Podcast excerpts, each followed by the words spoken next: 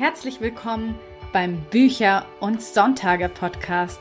Das sind zwei Dinge, die ohne jeden Zweifel zusammengehören. Ich bin Julia Zieschank, Autorin von Jugend- und Liebesromanen. Mehr über mich und meine Bücher sowie spannende Extras findest du auf meiner Website unter juliazieschank.de. Und jetzt wünsche ich dir ganz viel Spaß mit der heutigen Episode.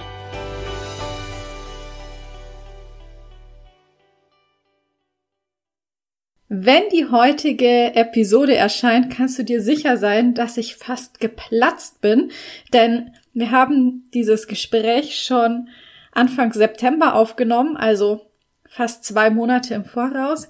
Und ja, seitdem warte ich quasi darauf, dass ich endlich verkünden kann, dass heute Sebastian Fitzek in meinem Podcast zu Gast ist. Und ich fühle mich einfach unglaublich geehrt, dass er sich so viel Zeit genommen hat. Also wir haben wirklich eine Stunde und 15 Minuten miteinander gesprochen. Und es ist einfach, ja, wie ich schon sagte, eine unglaubliche Ehre für mich, denn Fitzek ist ja seit fünf Jahren in Folge der meistverkaufte Autor Deutschlands. Ja, das muss man auch mal so einen Moment für sich stehen lassen und sacken lassen. Und ja, ich muss sagen, das Gespräch war wirklich sehr, sehr schön. Also die Zeit ist nur so verflogen und es war auch tatsächlich so, dass wir ziemlich weit von meinen ursprünglichen Fragen dann abgewichen sind, weil sich einfach so ein unglaublich tolles Gespräch entwickelt hat und das liebe ich ja, wenn so ein Flow entsteht und man ganz natürlich von einer Frage zur nächsten kommt. Und genau das ist eben passiert und wir haben uns super unterhalten über das Autorendasein, über das Schreiben, wie Romanideen entstehen und ja, wa warum es so wichtig ist, nicht für eine Zielgruppe zu schreiben, sondern in erster Linie für sich selbst als idealen Leser oder Leserin. Natürlich haben wir aber trotzdem auch über das Thema der heutigen Episode gesprochen, innovative Buchprojekte. Und dazu gehört ja eindeutig auch der neue Psychothriller von Sebastian. Der heißt nämlich Playlist.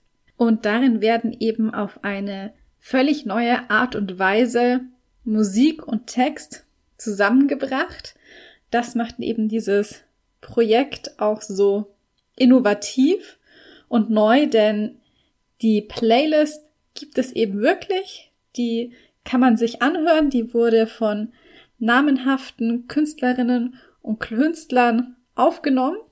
Aber was genau Playlist ist, das erzählt dir jetzt gleich Sebastian im Interview. Damit würde ich sagen, genug der einleitenden Worte. Lass dich inspirieren und vom Sog des Gesprächs gefangen nehmen. Ich wünsche dir jetzt ganz viel Spaß mit dem Interview. Hallo Sebastian, es ist mir eine Freude, dich hier im Podcast begrüßen zu dürfen. Hallo, ich freue mich auch sehr. Unser Thema für heute ist ja innovative Buchkonzepte und darunter fällt ja auch definitiv dein neuer Psychothriller Playlist. Mhm. Es heißt ja, dass darin Realität und Fiktion miteinander verschmelzen. Was genau bedeutet das denn und was macht Playlist so einzigartig und innovativ?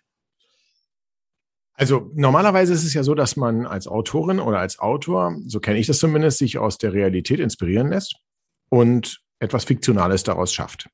Und man wäre ziemlich jedenfalls gut beraten daran, dass man jetzt nicht eins zu eins, zumindest wenn man Romane schreibt, die Gegenwart abbildet. Schon gerade, ich schreibe ja Psychothriller und die wenigsten Leute wollen jetzt äh, gerne eins zu eins in dem Psychothriller wieder auftauchen. Ähm, es sei denn vielleicht als Held oder Heldin, aber da gibt es noch viele andere Rollen. Das heißt also, ich werde von guten wie schönen Ereignissen in der Realität inspiriert und verarbeite sie zu Fiktion, schaffe etwas Neues. Jetzt ist es hier der umgekehrte Weg gewesen. Ich habe etwas Fiktionales erschaffen, eine Geschichte um ein 15-jähriges Mädchen, die ähm, offenbar mit Hilfe einer Playlist, die sie während der Gefangenschaft verändern kann, um Hilfe morst. Sie wählt 15 Songs aus, die Hinweise auf ihren Verbleib, ihr Schicksal und eventuell auch darauf geben, wie man sie retten kann. Jetzt hat diese Fiktion etwas geschafft, nämlich eine Realität. Es gibt diese 15 Songs wirklich. Es gab sie vorher nicht. Es sind jetzt nicht 15 alte Songs von bekannten Künstlern irgendwie äh, zusammengewürfelt worden, sondern ähm, 15 namhafte nationale wie internationale Stars haben gesagt, das finden wir cool da steuern wir jetzt wirklich ein neues, extra für dieses Buch geschriebenes Lied hinzu. Und ähm, äh, da sind jetzt, ähm, wir haben jetzt schon verkündet, dass äh, King of Rap, äh, Cool Savage ist mit dabei, wir haben Silbermond mit äh, dabei, wir haben aber auch ähm, internationale Stars wie Tom Walker oder ähm, andere großartige Künstlerinnen und, und Künstler wie auch Namika beispielsweise. Ähm, ich will jetzt gar nicht, für mich nicht verhaspeln, weil es noch nicht alle revealed. Ähm, aber die alle haben einen Song aufgenommen und zwar nicht einen Soundtrack, sondern wirklich einen Song, der zu ihnen passt. Mit anderen Worten, es gibt diese Playlist, so heißt ja auch das Buch deswegen, ähm, die gibt es in der Realität. Und diese Playlist kann man auch hören, wenn man das Buch gar nicht liest. Man kann die Musik toll finden, man kann in, mit ihr leben, man kann sich von sie wieder, äh, ihr wiederum beeinflussen lassen und inspirieren lassen. Man muss dazu das Fitzek-Buch überhaupt gar nicht lesen. Und ähm, das äh, finde ich ist äh, schön, dass hier Realität und Fiktion verschmelzen, auf die Art und Weise, dass die Fiktion eben eine neue Realität geschaffen hat. Wie kamst du denn überhaupt so auf die Idee für dieses ganze Konzept mit einer echten Playlist, die das Buch ergänzt? Also die Idee, das erst einmal, das kann ich ganz offen sagen, ich wollte ja eigentlich nicht Autor werden, ich wollte ja Musiker werden und habe mit meinem, als ich 13 war, angefangen habe, äh, habe angefangen Schlagzeug zu spielen und äh, das war natürlich das falsche Instrument, wenn man auf der Bühne irgendwie auch mal erkannt werden will, weil da ist, ist man hinter seiner Schlagzeugbatterie versteckt. Aber Musik war meine Leidenschaft. Als Lehrerkind hatte ich bloß überhaupt gar keine Kontakte zu Plattenfirmen oder Labels oder Musikverlagen. Ich wollte da wenigstens mal hinter den Kulissen, auch in einer Konzertveranstaltung mitspielen. Ähm, und hat äh, alles nicht geklappt. Und äh, da habe ich sogar angefangen, Jura zu studieren. Dann irgendwann, weil ich dachte, naja, vielleicht können die wenigstens einen Juristen gebrauchen, der die Verträge äh, macht. Ja, aber das war wirklich meine Intention. Und als ich dann später ähm, über lange Umwege meinen anderen Traum verwirklichen durfte, nämlich Geschichten zu erzählen und das in Form von Büchern, habe ich immer wieder probiert, Buch und Musik zusammenzubringen. Und das zuletzt war das ähm, in Form einer Soundtrack-Leseshow, so haben wir es genannt. Das heißt, ich habe gelesen, das war aus dem Buch ähm, Das Geschenk. Und live wurde ein sowohl elektronischer wie klassischer Soundtrack live von einem ähm, klassischen Ensemble aufgeführt, aber auch von Drums und Synthesizern. Die haben zusammen quasi auf der Bühne ähm, performt und Während ich gelesen habe, wurde der Soundtrack für die Bilder, die im Kopf entstehen beim Lesen, geliefert. Dann waren noch Visuals im Hintergrund und das wurde immer größer. Die erste Soundtrack-Show hatten wir zum Buch Noah, ähm, dann gab es eine äh, Paket und dann tatsächlich war es äh, das Geschenk und da waren dann am Ende 60.000 Zuschauer in, in 20 Locations ähm, äh, und ich hatte mir diesen Traum, dass ich irgendwann mit einem Tourbus mit einer Band durch die Lande ähm, fahre, habe ich mir verwirklicht über ähm, durch die Hintertür. Und während dieser Soundtrack-Leseshow, ähm, also nicht dabei, sondern danach, ähm, kam ich ins Gespräch mit einem befreundeten Musikproduzenten, der, ähm, dem ich eine Idee schilderte. Und ich habe gedacht, Mensch, können wir nicht eine Kurzgeschichte von mir nehmen? Und ich fände es ganz toll, wenn ich die so verdichte, dass auf einen einzelnen Song die gesamte Geschichte draufpasst. Und im Refrain wird immer gesungen von jemandem, der das jetzt besser kann als ich. Also ich erzähle die Geschichte, am Ende ergibt sie Sinn und wir haben eventuell sogar den, den Namen dieser Geschichte gesungen. Da könnten wir noch ein, ein Lied draus machen. Und er, also quasi wie ein Rap, der sich nicht reimt, wenn man so will. Und ähm, dann sagt er, ja, das ist aber wahnsinnig viel Aufwand für eine kleine Geschichte. Kannst du nicht ein ganzes Album machen? Also haben wir vielleicht 15 Kurzgeschichten. Und dachte ich, nee, also 15 Kurzgeschichten, das ist halt ich mir für einen ganz fatalen Fehler, immer Anfängerinnen und Anfängern zu sagen, probier's doch erstmal mit einer Kurzgeschichte. Eine Kurzgeschichte ist jetzt nicht so der kleine Bruder vom Roman, das ist eine eigene Kunstform mit nach eigenen Regeln und die, die ist oftmals sogar schwieriger. Bei einer Kurzgeschichte muss jeder Satz stimmen. Da kannst du nicht einfach mal so wie ich jetzt gerade abdriften ähm, und musst dich, du, du, musst dich einfach ganz kurz und knapp halten und jedes Wort hat seine Bedeutung. Du brauchst aber Im Umkehrschluss genau alles genau, was du auch für eine große Geschichte brauchst. Du brauchst ähm, starke Figuren, du musst ähm, äh, eine Handlung haben, du, du Konflikte, äh, am Ende vielleicht eine Pointe. Ähm, all das und das 15 Mal mir einfach so auszudenken, habe ich gesagt, nee, da kann ich gleich einen ganzen Roman schreiben. Und das war, lange Rede, jetzt kurzer Sinn, jetzt kommt es dazu, wo ich sagte, Moment mal, Roman? Wie könnte man denn 15 Songs in einem Roman unterbringen? Ah, da kam ich dann auf die Idee, eine Person ist entführt und, mit, und ihr Leben und der Tod hängt von dieser Musik ab. Da ging ich aber immer noch davon aus, dass diese Songs gar nicht komponiert werden. Ich dachte, Feline, so heißt das 15-jährige Mädchen, wird in der Gefangenschaft, wo sie aus irgendeinem Grunde Zugang mit einem kaputten MP3-Player hat, aber hin und wieder Zugang zu WLAN, ähm, wird sie ihre Playlist verändern und mit den Songs morsen. Und ich dachte, ich greife auf bereits bestehende Songs zurück. Und da kam dann Stefan Moritz aus der Produzentin, na, wie wäre es denn, wenn wir mal an Künstlerinnen und Künstler rantreten und fragen, ob sie nicht einen neuen Song dafür machen würden? Wir erzählen ihnen die Geschichte, wir erzählen ihnen die, ähm, die Handlungen, die Themen dieses Buches, die sehr, sehr vielfältig sind. Ähm, vielleicht werden die inspiriert und, und, und, und können was zum Thema Eifersucht, toxische Liebe, Vater-Kind-Beziehung, auch zu der Frage, wenn ich mehrere Kinder habe, habe ich eins mehr lieb oder eins weniger. Das sind so Themen, die in dem Buch ankommen. Lassen die sich davon inspirieren? Und ja, haben sie. Und dann hat beispielsweise Ray Garvey ähm, einen Song äh, beigesteuert, das kann ich ja schon mal erzählen. Der heißt Irish Rose. Ähm, das war äh, und, und, und da habe ich äh, gesagt, ah, super, Rose, Rose wird ähm, der Spitzname sein äh, von Feline, als sie ein irisches Au-pair-Mädchen hatte äh, früher. Und ähm, da ist die Verbindung von Text und Musik. Das heißt, es war auch, war nicht nur so, dass ich ein Thema vorgegeben habe, was die Künstler inspiriert hat, sondern um, andersherum haben die Künstler auch dann mir einen Song gegeben. Ich habe ihn gehört und habe gedacht, ah, das inspiriert mich wieder für mein Buch. Und so war so eine wechselseitige Befruchtung, kann man sagen. Ja, das bringt mich jetzt eigentlich eh schon so zu meiner nächsten Frage, weil ich wollte nämlich sowieso wissen, wie das abgelaufen ist mit den Lyrics, also ob die Künstler und Künstlerinnen da quasi freie Hand hatten oder mhm. ob das eben auch so von dir so ein paar Inhalte in den Lyrics vorgegeben wurden?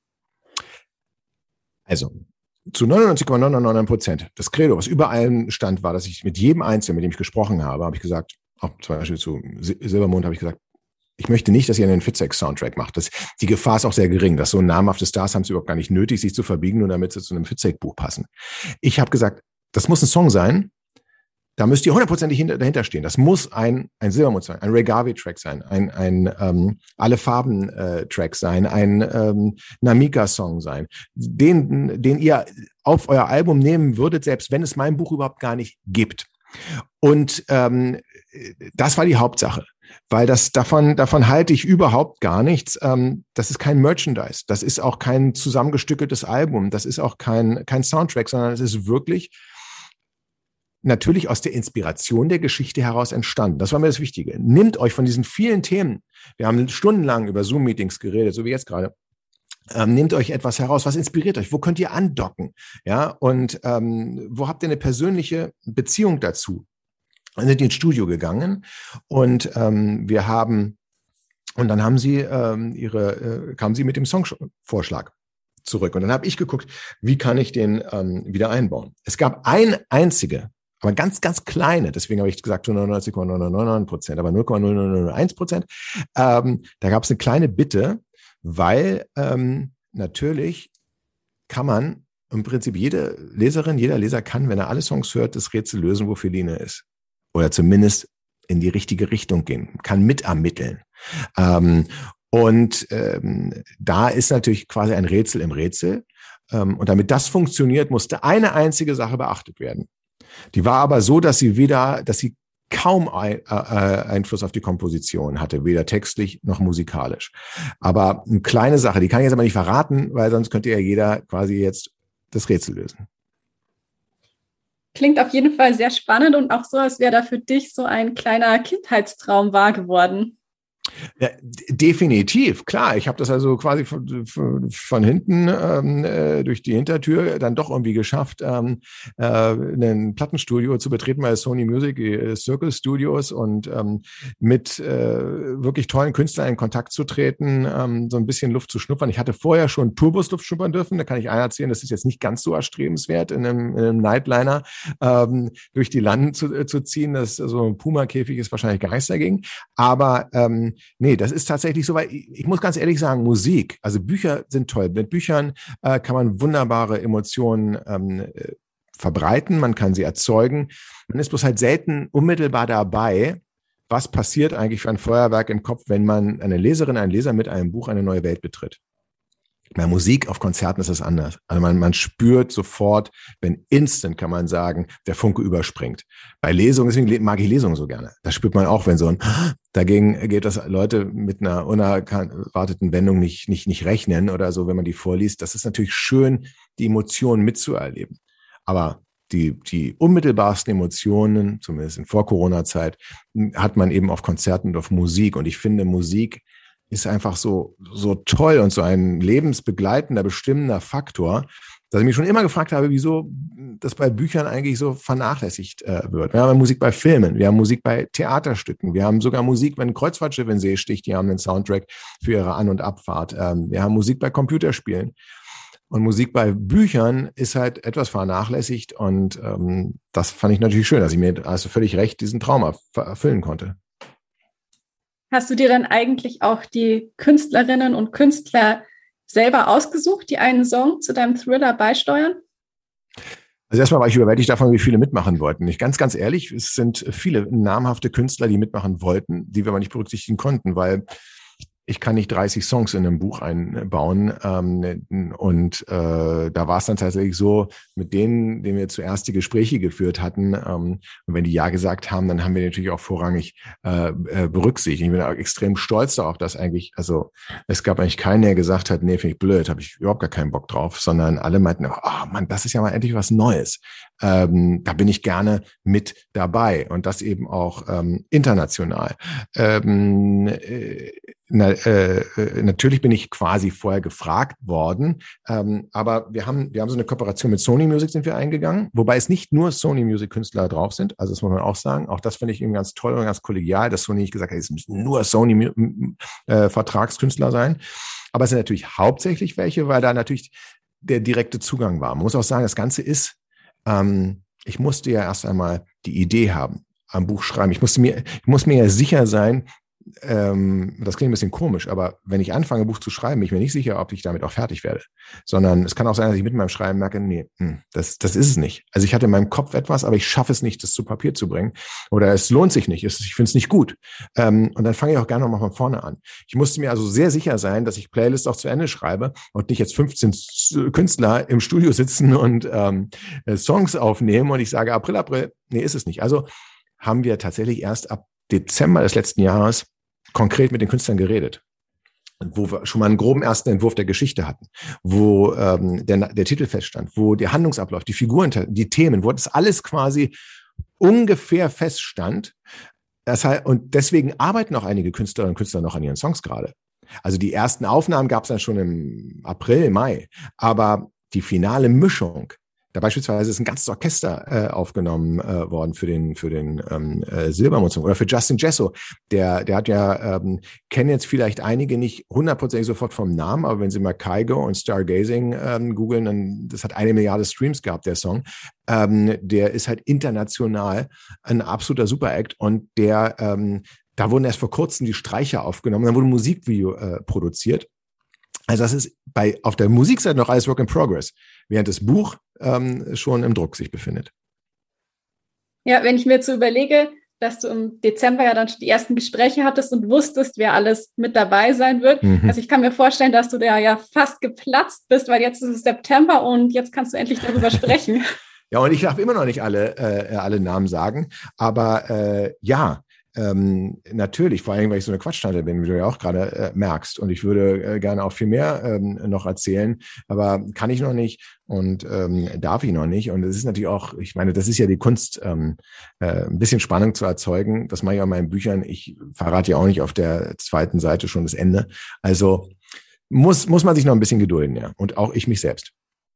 Wenn du magst, kannst du, glaube ich, schon ein bisschen spoilern, weil die Folge erst Anfang November erscheinen wird, also Anfang wenn der November. Buch auch schon veröffentlicht ja, ist. Na dann, ähm, genau. Aber dann kann man eben, was, was ganz, ganz wesentlich vielleicht noch ist für alle, die ähm, jetzt äh, meine Bücher gelesen haben, insbesondere Augensammler und Augenjäger. Ich habe ja irgendwann mal großmundig äh, verkündet, dass ich eine Trilogie schreibe, in der eine Blinde ähm, Hauptrolle hat, äh, Alina Grigorjew, eine blinde Physiotherapeutin und ein ehemaliger Polizist und jetzt privater Ermittler, der war im ersten Band, dem Augensammler, noch ähm, Journalist, dass ähm, ich quasi drei Bände mit denen mitgehen will, weil ich fand diese Figur einer Blinden, die ist angelehnt an einen, eine wirklich extrem blinde Figur, die es wirklich gibt, Mike May, der im Alter von drei Jahren auf dieselbe Art erblindete wie ähm, Alina erblindete. Ähm, also lange Rede, kurzer ich habe gesagt, da wird es drei Bücher geben. So, nach zwei Büchern verließen sie mich aber. Und ähm, ich bin, ich habe ein Credo, ich schreibe nicht ein Buch, ähm, nur weil es vorhergehend irgendwie funktioniert hat. Wenn ich merke, ach, guck mal hier, das ist irgendwie auf einer Insel klaustrophobisch ähm, äh, und ähm, sehr psychologisch, das funktioniert, dann schreibe ich nicht Therapie Teil zwei, äh, sondern ich komme von der Idee und das kann eben, das war bei der zweiten Idee, was eine Geiselnahme im Radiosender. Es hat, diese beiden Bücher sind völlig unterschiedlich. Mein erstes und mein zweites Buch, beide sind spannend, hoffentlich, aber sie sind eben ähm, das eine ist mir ein bisschen mehr Action geladener, das andere ist mehr psychologischer. Ähm, ich komme immer von der Idee und die muss mich einfach faszinieren. Und, ähm, und so konnte ich das, das, das dritte Buch nicht mehr schreiben, weil ich hatte diese Idee, die mich selber fasziniert, die mich selber an den Schreibtisch bringt. Für ein Buch, was ich selbst gerne lesen will. Das ist ja der einzige Maßstab, den ich habe ähm, im, am ersten. Weil ich glaube, das ist auch ganz wichtig. Man muss erstmal das Buch schreiben, was man selber gerne lesen will. Und dann kann man nur hoffen, dass man nicht der Einzige ist, außerhalb der Verwandtschaft, die man quasi dazu zwingt, dieses Buch äh, zu lesen. Und ähm, ja, ähm, und dann hab ich, haben alle gefragt, ja, was ist denn mit dem dritten Teil vom Augensammler? Du hast ja gesagt, es gibt drei Teile. Ich sage, ja, hm, mir fällt nichts ein. Ich, ich, ich, ich, und ich, klar, ich hatte Ideen, aber ich fand die alle nicht so gut. Ich fand die, vor Dingen, das war auch noch meine, mein Credo, sie müssen besser sein als die erste Idee, äh, als der Augensammler. Weil das wissen wir ja auch alle, nichts ist schlimmer als die dritte Staffel von irgendeiner Serie, die total gut gestartet ist und dann, man merkt aber am Ende, jetzt haben sie nur gedreht, weil die anderen Teile erfolgreich waren. Das ist, das ist genau das, was dann enttäuscht und was dann auch den ersten Teil wieder entwertet. So habe ich also dann irgendwann diese Idee von dem vermissten Mädchen, dachte ich, natürlich, klar, wer sucht denn danach? Alina Grigorjev, mein, die, äh, die blinde Hauptperson, die war mal die Physiotherapeutin dieses ver äh, vermissten Mädchens. Da bist eine Bestimmung. Und die hat ihr übrigens auch den MP3-Player geschenkt, weil ihr Vater von Feline äh, alles, was Technik äh, äh, bedeutet, aus dem Haus verbannt. Da gibt's kein Internet, kein WLAN, kein MP3-Player, das ist alles Teufelszeug, das will der alles nicht. Und Alina hat Mitleid mit dem Mädchen und schenkt ihr während einer Behandlung einen alten MP3-Player. Das ist die Verbindung. Und Zorbach, Alexander Zorbach wird beauftragt, das verschwundene Mädchen zu suchen. Also mehr will ich jetzt noch gar nicht verraten, aber auf einmal hatte ich diese beiden Figuren und sage, ja, das ist der dritte Teil. So, der dritte Teil heißt jetzt nicht Augenöffner oder so, sondern der heißt ähm, Playlist. Auch um zu zeigen, das ist völlig eigenständig. Ja, für alle, die die ersten Teile mögen und kennen und lieben, betrachtet es als den Abschluss der Augensammler-Trilogie. Für alle, die sagen, ich habe die Vorbände nicht äh, gelesen. Ich möchte die jetzt auch nicht nur kaufen, ähm, äh, äh, sondern ich möchte eigentlich nur Playlist lesen. Ja, go for it, weil Playlist funktioniert für sich völlig alleine. Man muss nichts vorher kennen. Es ist ein völlig eigenständiges Buch, deswegen heißt es eben auch Playlist. Ähm, aber für alle, wie gesagt, die, die was verbinden, ähm, die haben dann auch schon mal einen, einen Abschluss. So viel kann ich schon mal spoilern. Ja, ich kann es auf jeden Fall bestätigen, weil ich habe es nämlich auch schon gelesen und ich kannte die Vorbände auch nicht und ich habe aber sehr gut reingefunden und es war auch alles so erklärt, dass man wirklich die Zusammenhänge verstanden hat. Wunderbar. So, so sollte es sein, weil es, die liegen auch schon ein bisschen zurück. 2010, glaube ich, war der Augensammler. Also da haben wir schon, ich habe mir ein bisschen Zeit gelassen. ja, aber was lange währt, wird gut, sagt man ja auch so. Das, das stimmt und das ist ihm für die Idee. Das, viele haben ja die Vorstellung, dass man sehr lange an einem Buch schreiben muss. Ähm, das passiert manchmal, wenn man um Worte ringt. Aber ich muss halt immer vor allen Dingen sehr lange über ein Buch nachdenken. Das hat den Vorteil, dass man hin und wieder auch mal das Nachdenken unterbrechen und was anderes machen kann. Aber ähm, es ist sehr häufig, dass ich eine Idee habe und erst Jahre nach dem Impuls dazu übergehe, diese Idee zu verwirklichen.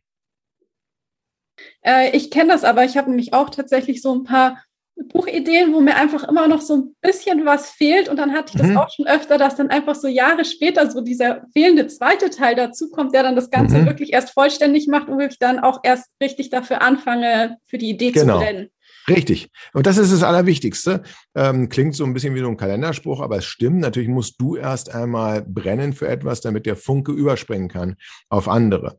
Und ähm, da muss man sich sicher sein. Man muss sich vor allen Dingen sicher sein, dass man so nach Wochen und Monaten immer noch dafür brennt.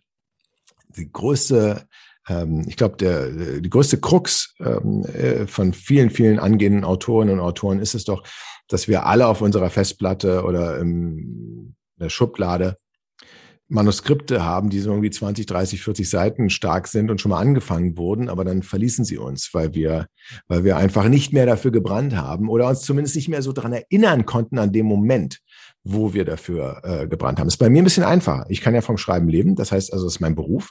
Andere, die zwischendurch jetzt nochmal, sage ich mal, ähm, ins Reisebüro müssen, um dort zu arbeiten oder in eine Zahnarztpraxis oder äh, an eine Tankstelle, die nach dem Arbeitstag nach Hause kommen dann sich halt noch um Familie und Haushalt kümmern äh, wollen, die sind natürlich irgendwann mal rausgerissen. Und das sich dann immer und immer und immer wieder als Debütant oder Debütantin zu motivieren, das ist eigentlich die hohe Kunst. Und da hilft, das ist immer, hat mir immer geholfen, ein Exposé. Also, dass ich dann, wenn ich irgendwann soweit war, ich habe dafür gebrannt, habe ich die Geschichte, so wie ich sie mir vorgestellt habe, auf zehn Seiten skizziert. Und dann konnte ich mir immer mal wieder durchlesen, wenn, wenn dieses Feuer vielleicht mal erloschen war oder nicht mehr ganz so stark loderte. Das habe ich mir vorgenommen und dachte, ach, guck mal, darauf wolltest du ja hinaus. Das hat mich dann wieder zurück an den Schreibtisch getrieben. Ja, also ich finde eh auch, dass ein Buch anzufangen gar nicht das Schwierige ist, sondern ja. es wirklich zu beenden. Das stimmt wohl. Das stimmt wohl. Und, und gerade beim, und beim Thriller ist es noch das, das, das Doofe, dass alles steht und fällt mit dem, mit dem Ende. Ähm, du kannst ja, nehmen wir mal die, die, die, die äh, altbekannte Fernsehserie Lost, die hat ja grandios gestartet, dann kam aber immer mehr Fragezeichen auf und sie wurden jetzt nicht für alle am Ende in der letzten Staffel äh, wirklich abschließend ähm, beantwortet. Und das natürlich beim, beim Thriller, du brauchst eine tolle Fragestellung, du brauchst gute Figuren, eine Entwicklung, aber du brauchst vor allen Dingen auch dieses, dieses, dieses Ende. Und Thriller lebt einfach sehr häufig auch vom Ende her. Ähm, und da lohnt es sich einmal mehr drüber nachzudenken als, als einmal weniger. Du meintest eben schon, du schreibst immer Exposés. Heißt es dann, du plottest auch sehr gerne oder ist das auch alles im Vorfeld immer schon ganz detailliert geplant?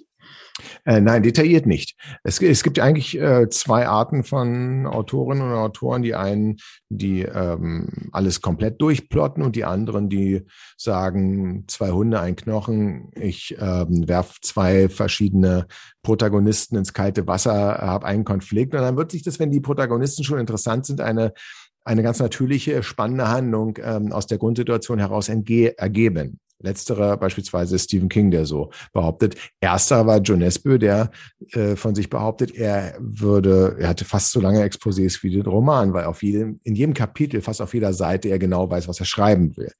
So.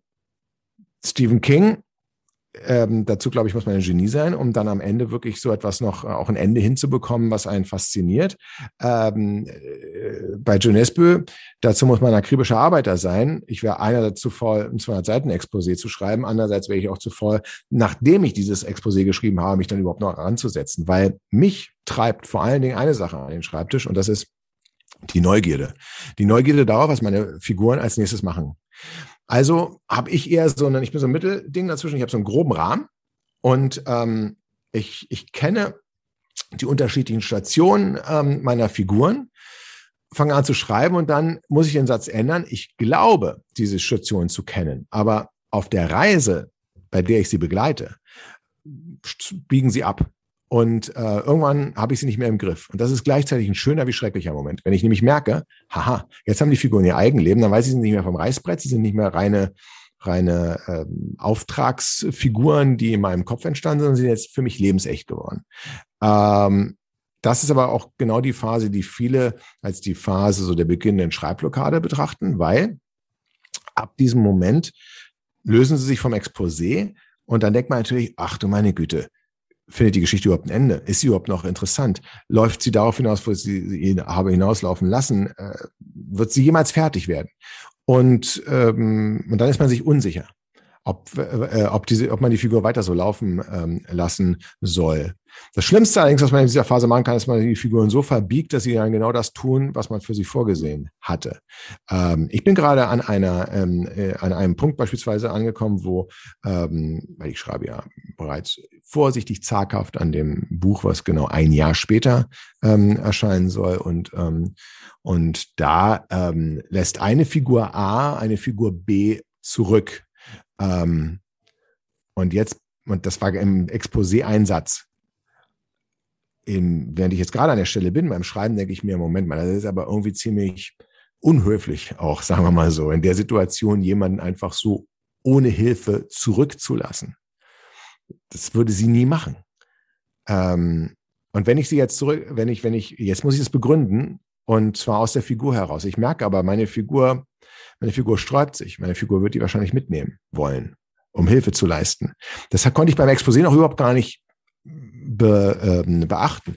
Und auf einmal habe ich jetzt nicht eine Figur, die alleine unterwegs ist, sondern ich habe jemanden, der sogar noch jemanden mitnimmt. Das verändert natürlich die gesamte Geschichte komplett. Ähm, und an dem Punkt fange ich aber nicht einfach an, weiterzuschreiben oder auch nicht zu verbiegen, sondern da muss ich jetzt viel wieder drüber nachdenken. Muss ich sagen, okay, wie verändert sich denn das? Und dann bin ich natürlich so ein bisschen im Plotten, aber Plotten ist eigentlich ein zu harter Begriff. Ich, ich, ich, ich, ich fahre auch viel durch die Gegend, ich höre Musik und, und, und, und, und stelle mir die Figuren vor. Ich bin dann auch eine der Figuren und sage, okay, jetzt habe ich die andere mitgenommen. Wie geht denn unsere Reise weiter? Ähm, und erst wenn ich die Frage beantwortet habe, kann ich wieder schreiben. Ja, viele Autoren schreiben ja nicht so gerne Exposés und ich muss ehrlicherweise sagen, ich gehöre da dazu, weil ich habe nämlich auch dieses Problem, von dem du jetzt schon gesprochen hast, dass dann das, was ich mir im Vorfeld gedacht habe, gar nicht mehr zu den Charakteren und ja. ihren Eigenschaften passt. Und dadurch verändert sich dann die Handlung wieder. Und dann denke ich mir, ach toll, wofür habe ich mir vorher den Kopf so zerbrochen? Weil jetzt wird sowieso komplett anders, wie es im Exposé drin stand. Aber das ist, ähm, ja, erster Schritt, genau, das ist richtig und das ist auch toll, dass sie sich lösen. Sie müssen sich lösen. Dennoch kann ich ganz genau sagen, warum man das schreibt. Aus äh, äh, verschiedenen Gründen. Und das ist eine Anekdote, die ähm, ich wo ganz anders erlebt habe. Ich habe ja sehr lange beim Radio gearbeitet. Ich war Volontär und ich habe Texte für den Morgenmoderator geschrieben. Ähm, und ich habe mir immer sehr viel Mühe gegeben für Anmoderationen und Interviews und sowas. Und dann wurden damals noch die Texte auch ausgedruckt ins Studio reingebracht. Und ich war Tag für Tag enttäuscht, weil der Morgenmoderator hat sich also fast gar nicht an meine Formulierung gehalten. Fragen vielleicht mal genommen, ähm, immer alles geändert. Und, ähm, und dann habe ich irgendwann eines Tages entschieden, ja gut, ich, ich schreibe jetzt äh, den Text nicht mehr. Dann ist der völlig ausgeflippt und hat gesagt, sie hier, ähm, wo sind die Texte? Und ich sage, du, was willst du mit meinen Texten? Du liest sie doch eh nicht vor. Und dann sagt er, nee, ist Quatsch. Ich bin ja auch nicht dazu angestellt, die vorzulesen. Ich, ähm, ich brauche das als Input, als Inspiration dafür, um ein eigenes Ding zu machen, um dann natürlich authentisch zu sein und es in meinen Worten erzählen zu können. Aber ohne diese Vorarbeit bin ich aufgeschmissen, die ist extrem wichtig. Er sagt, ähm, Kreativität bestimmt aus Improvisation. Improvisation setzt aber ein unglaubliches Maß an Vorbereitung voraus. Und ähm, das ist auch so ein bisschen vergleichbar, ohne dass wir beide uns jetzt mit Picasso vergleichen wollen. Ja, also nicht, dass es jetzt hier anmaßend rüberkommt, aber äh, viele sagen, ja, naja, so ein, so ein, so ein Strich und dann ähm, ist da so ein, ähm, so ein Stier äh, mit drei Strichen gemalt. Das kriege ich jetzt auch noch hin. Wenn man in Barcelona ins Picasso-Museum geht, hat man eine Installation und da sieht man, wie Picasso erst diesen Stier 100 Prozent authentisch ähm, naturalistisch gemalt hat, nämlich so wie er auf der Kunsthochschule ihn malen sollte. Und er war auf einer Kunsthochschule, er hat es gelernt. Und über den Laufe der Jahre wurde dieser Stier immer abstrakter. Und man sieht diesen drei Strichen an, dass er den Stier auch ganz anders, ganz realistisch malen kann. Aber in dieser ganzen Zurückhaltung der Striche liegt eben äh, die Kunst. Und man liest es einem Buch an, ob es einfach so dahingeschrieben wurde, ohne dass man sich über bestimmte Punkte Gedanken gemacht hat, oder ob jemand ein Exposé sehr akribisch ausgearbeitet hat, um sich dann aber im Zweifelsfall davon zu lösen. Ähm, und da gibt es wieder diesen Grundsatz, du musst halt die Regeln kennen, bevor du sie brichst. Du kannst alle Regeln brechen, aber du musst sie kennen vorher. Und dann, das merkt der Leser, die Leserin, merkt es selbst, wenn sie gar nicht darauf geschult sind. Die spüren, irgendwas stimmt hier nicht. Ähm, äh, und, und deswegen ist dieses Exposé so wahnsinnig wichtig. Was du nicht machen musst allerdings, ist, das ist in allen Farben auszumalen weil es wird sich verändern. Lass dir einen Spielraum. Bloß wenn du irgendwann lost bist, kannst du es dir wieder vornehmen und sagen, hm, worauf wollte ich denn eigentlich hinaus? Komme ich da noch irgendwie hin? Ähm, was waren so die, was waren die Grundkonflikte, die Grundausgangssituation? Was war der große Wendepunkt, auf den ich äh, zusteuern lassen wollte? Man vergisst es nämlich auch während des Schreibens, wenn man in einer ganz anderen Welt ist. Also so ein Exposé ähm, versetzt dich erst in der Möglichkeit, ähm, dich davon zu lösen und, ähm, und macht die Geschichte in jedem Fall fundierter und man, man, ähm, man sollte nicht glauben, dass man ähm, es weglassen kann, um dann befreiter aufzuschlagen. Ja, jetzt, wo du es gerade erzählt hast, auch mit der Geschichte von Picasso, wie dieses Bild entstanden ist mit dem Stier, da kam jetzt bei mir auch so dieser Satz, dass man eben auch nicht so viel wie möglich, sondern so wenig wie nötig machen sollte in der Kunst. Und ja. ich glaube, das stimmt nämlich auch eben nicht nur bei Bildern, dass man es so wenig wie nötig, dass man es versteht, sondern eben auch bei Romanen. Mhm. Ähm, also ich bin schon auch ein Fan davon, zu kürzen, muss ich ganz ehrlich sagen. Mhm, ich denke mir oft ja. bei Büchern, mir hätten sie besser gefallen, wenn vielleicht 100 Seiten weniger drin gewesen wären. Also das, das muss ich auch ähm, sagen, ähm, dass ich kürze gerne. Meine, mein erster Entwurf ist immer viel länger als der letztendliche, der in den Druck geht. Ähm, Spannung hat mit Verdichtung zu tun. Verdichtung geht in der Regel mit Kürzen einher, ähm, mit auf den Punkt äh, bringen und das Überflüssige, was es eben nicht braucht, äh, raus äh. Und ähm, ja, das ist äh, etwas, was ähm, am Anfang ein bisschen schmerzhaft ähm, ist, aber äh, was beispielsweise, das war ein Haareffekt, als ich meinen allerersten ähm, Versuch, meinen Roman Die Therapie abgegeben habe, bei ähm, und zwar bei meinem zukünftigen Literaturagenten Roman Hocke. Verlage hatten zu dem Zeitpunkt alle abgesagt. Ich dachte, wird eine Literaturagentur vielleicht lesen und die anderen, die Verlage haben es gar nicht gelesen, habe ich mir eingebildet. Die haben mir einen Formbrief geschrieben. Und äh, ähm, und äh, Roman Hocke stellte, und das finde ich die beste Form des Lektorats übrigens, Fragen zu stellen. Ja, also die Frage wäre dann, würde die Figur eigentlich die andere Figur dort zurücklassen? Oder würde sie sie nicht mitnehmen? Und dann sagt der Lektor, die Lektorin nicht, der muss sie mitnehmen, sondern hast du eine Antwort drauf? Wenn du keine Antwort darauf hast, dann hast du dir keine Gedanken gemacht, dann musst du sowieso nochmal an die Werkbank. Wenn du dir Gedanken gemacht hast, aber die Frage kam auf, beim Lektorat, dann hast du offensichtlich nicht gut genug geschildert, weil sonst wäre die Frage nicht aufgekommen. In ganz seltenen Fällen ist die Frage äh, überflüssig. Meistens muss ich bei Lektoratsanmerkungen nochmal ran. Und meine allererste Lektoratsfrage von Roman Hocke war, ähm, wieso spielt denn das, äh, äh ist das Buch denn in der Ich-Perspektive geschrieben? Und ich hatte mir keine Gedanken drüber gemacht. Ich dachte, intuitiv das ist die einfachste. Ja, ich, und ich bin ja in meinem Kopf zu Hause und dann kann ich durchgehen. Und der sagte, naja, die einfachste ist es nicht. Ähm, eigentlich ist es mit einer schwierigsten äh, Form, weil ähm, es, A, es ist ein Reflex von Verlagen damals gewesen, hat sich ein bisschen geändert, ähm, zu sagen, ja, Ich-Perspektive können sich die Leserinnen und Leser nicht so gut reinversetzen. Ja, also beispielsweise ein Roman, Ich-Perspektive eines Serienkillers, ähm, da hätten viele sagen können, oh, nee, also pff, ich mich als Serienkiller kann mich nicht identifizieren schneidet man das Publikum ab. Ähm, stimmt aber so nicht. Paul Cleave hat mit Der siebte Tod genau das getan. Er hat einen Roman geschrieben, einen, einen, einen sehr lustigen, übrigens Serienkiller-Roman aus der Ich-Perspektive. Ähm, die Ich-Perspektive hat eine ganz andere Problematik, nämlich, dass man geneigt dazu ist, diese Figur sehr viel denken zu lassen. Weil man selber denkt ja die ganze Zeit. Also 90 Prozent der Zeit macht man ja nichts und handelt jetzt auch nicht, sondern, und man spricht auch gar nicht, sondern man denkt. Und dann denkt man, dass man total weltbewegende Gedanken hat. Ja, und ähm, dann ähm, schreibt man sie nieder, weil man der Meinung ist, diese Gedanken wurden noch nie zuvor gedacht. So, und das hat jetzt zwei Fehler. Erstens, die Gedanken wurden schon mal gedacht. In den seltensten Fällen ist man eben so ein Genie, dass man das, was sieben Milliarden andere Menschen auf der Welt denken, noch nie, dass, dass die das noch nie denen in den Sinn gekommen ist. Das passiert nicht. Zweitens, ähm, bremst das aber die Handlung aus. Wenn man einen Roman schreibt, möchte man mit dieser Figur auf Reisen gehen und an Handlung teilhaben, die eine Entwicklung kennenlernen. Man möchte nicht permanent irgendwelche Gedankensprünge lesen. Klar, auch, wenn sie intelligent sind, aber lieber, wie du sagtest, kurz dosiert, so, so wie nötig. Und da hat er gesagt, probieren Sie es mal aus der dritten Person zu schreiben. Habe ich ausprobiert. Der Roman wurde, glaube ich, 150 Seiten kürzer, weil alle Gedanken weg waren. Ich war fokussiert auf diese Figur. Sie musste handeln. Sie musste mich überzeugen. Ja, und das ist nämlich auch so eine Sache. Schöne Worte sind gut, aber auch billig. Ne? Ich kann hier so wahnsinnig viel über Zivilcourage äh, reden und sagen, in der U-Bahn, wenn man beobachtet, dass da jemand bedrängt wird, da muss man doch einschreiten. Ja, alle klingt toll und ich kriege schnell einen Like, wenn ich sowas ähm, äh, jetzt auf Facebook veröffentlichen würde.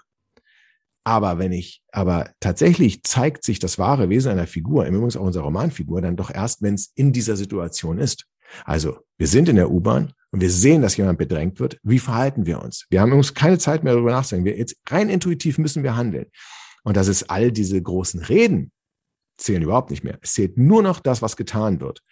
Und das ist es eben, worauf es im wahren Leben drauf ankommt. Es kommt darauf an, was man macht und nicht nur, was man sagt ähm, oder was man denkt. Und ähm, bei Romanfiguren auch.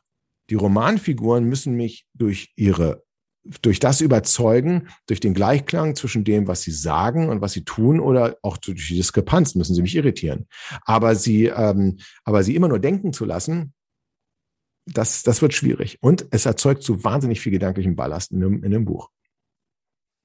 Finde ich aber sehr interessant, dass das dann bei dir quasi auch so war, dass du dich mit deinem ersten Buch so ein bisschen in diesen inneren Monologen verloren hast, wenn du ja. meintest, wurde ja gleich 150 Seiten dann kürzer mit der anderen Perspektive, weil das genau. kenne ich tatsächlich von mir auch mit meinen allerersten Büchern. Ich habe mich auch ein bisschen zu sehr in diese inneren Monologe fallen lassen ja. und äh, das bremst natürlich ungemein die Handlung aus das bremst aus. Und mittlerweile, deswegen sage ich, wenn man viele Bücher geschrieben hat oder einige, dann kann man auch mit der Ich-Perspektive das wieder probieren. Es ist aber halt sehr schwierig. Ähm, und es ist auf gar keinen Fall ähm, äh, zu empfehlen ähm, für Anfängerinnen oder Anfänger. Mein zweiter Anfängerfehler im Übrigen war, dass ich intuitiv meinen ersten Roman in Amerika habe spielen lassen. Und auf die Frage, wieso spielten der in Amerika, war die meine Antwort, naja, weil die meisten Psychothriller, die ich gelesen habe, eben dort gespielt haben und nicht in Berlin. Und da kam die Korrektur, nein, nein, nein, nein. Die Romane spielen dort, wo der Autor oder die Autorin sich auskennt. Wo kennen Sie sich denn aus? Ähm, ja, und da habe ich gesagt, na gut, hier in Berlin ähm, lebe ich jetzt seit 49 Jahren. Ähm, und habe gesagt, ja, ich habe noch nie in meinem ganzen Leben ähm, einen Roman mit dieser Handlung in Berlin verortet gesehen. Und dann war die Frage, ja, wieso probieren Sie es nicht einfach mal? Und ähm, das ist eben wichtig. Ich habe es dann ausprobiert.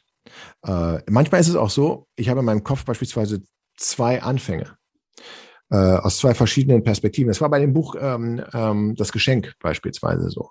Beim Buch Das Geschenk, ähm, äh, das äh, ist das erste Kapitel, dass wir, ähm, dass wir, wir haben einen, ähm, ähm, einen, einen äh, Polizisten, also einen Mann, der ruft an und sagt, ich bin von der Polizei und gleich wird in ihrem ähm, Diner, wo sie jetzt noch arbeiten, alleine, da kommt gleich jemand, den wir suchen und äh, den wir festnehmen wollen. Ähm, der wird sie überfallen. Das wissen wir, ist mitgeschnitten, äh, sein Telefonat. Der wird sie überfallen. Geben Sie das Geld, geben Sie ihm alles, was Sie haben.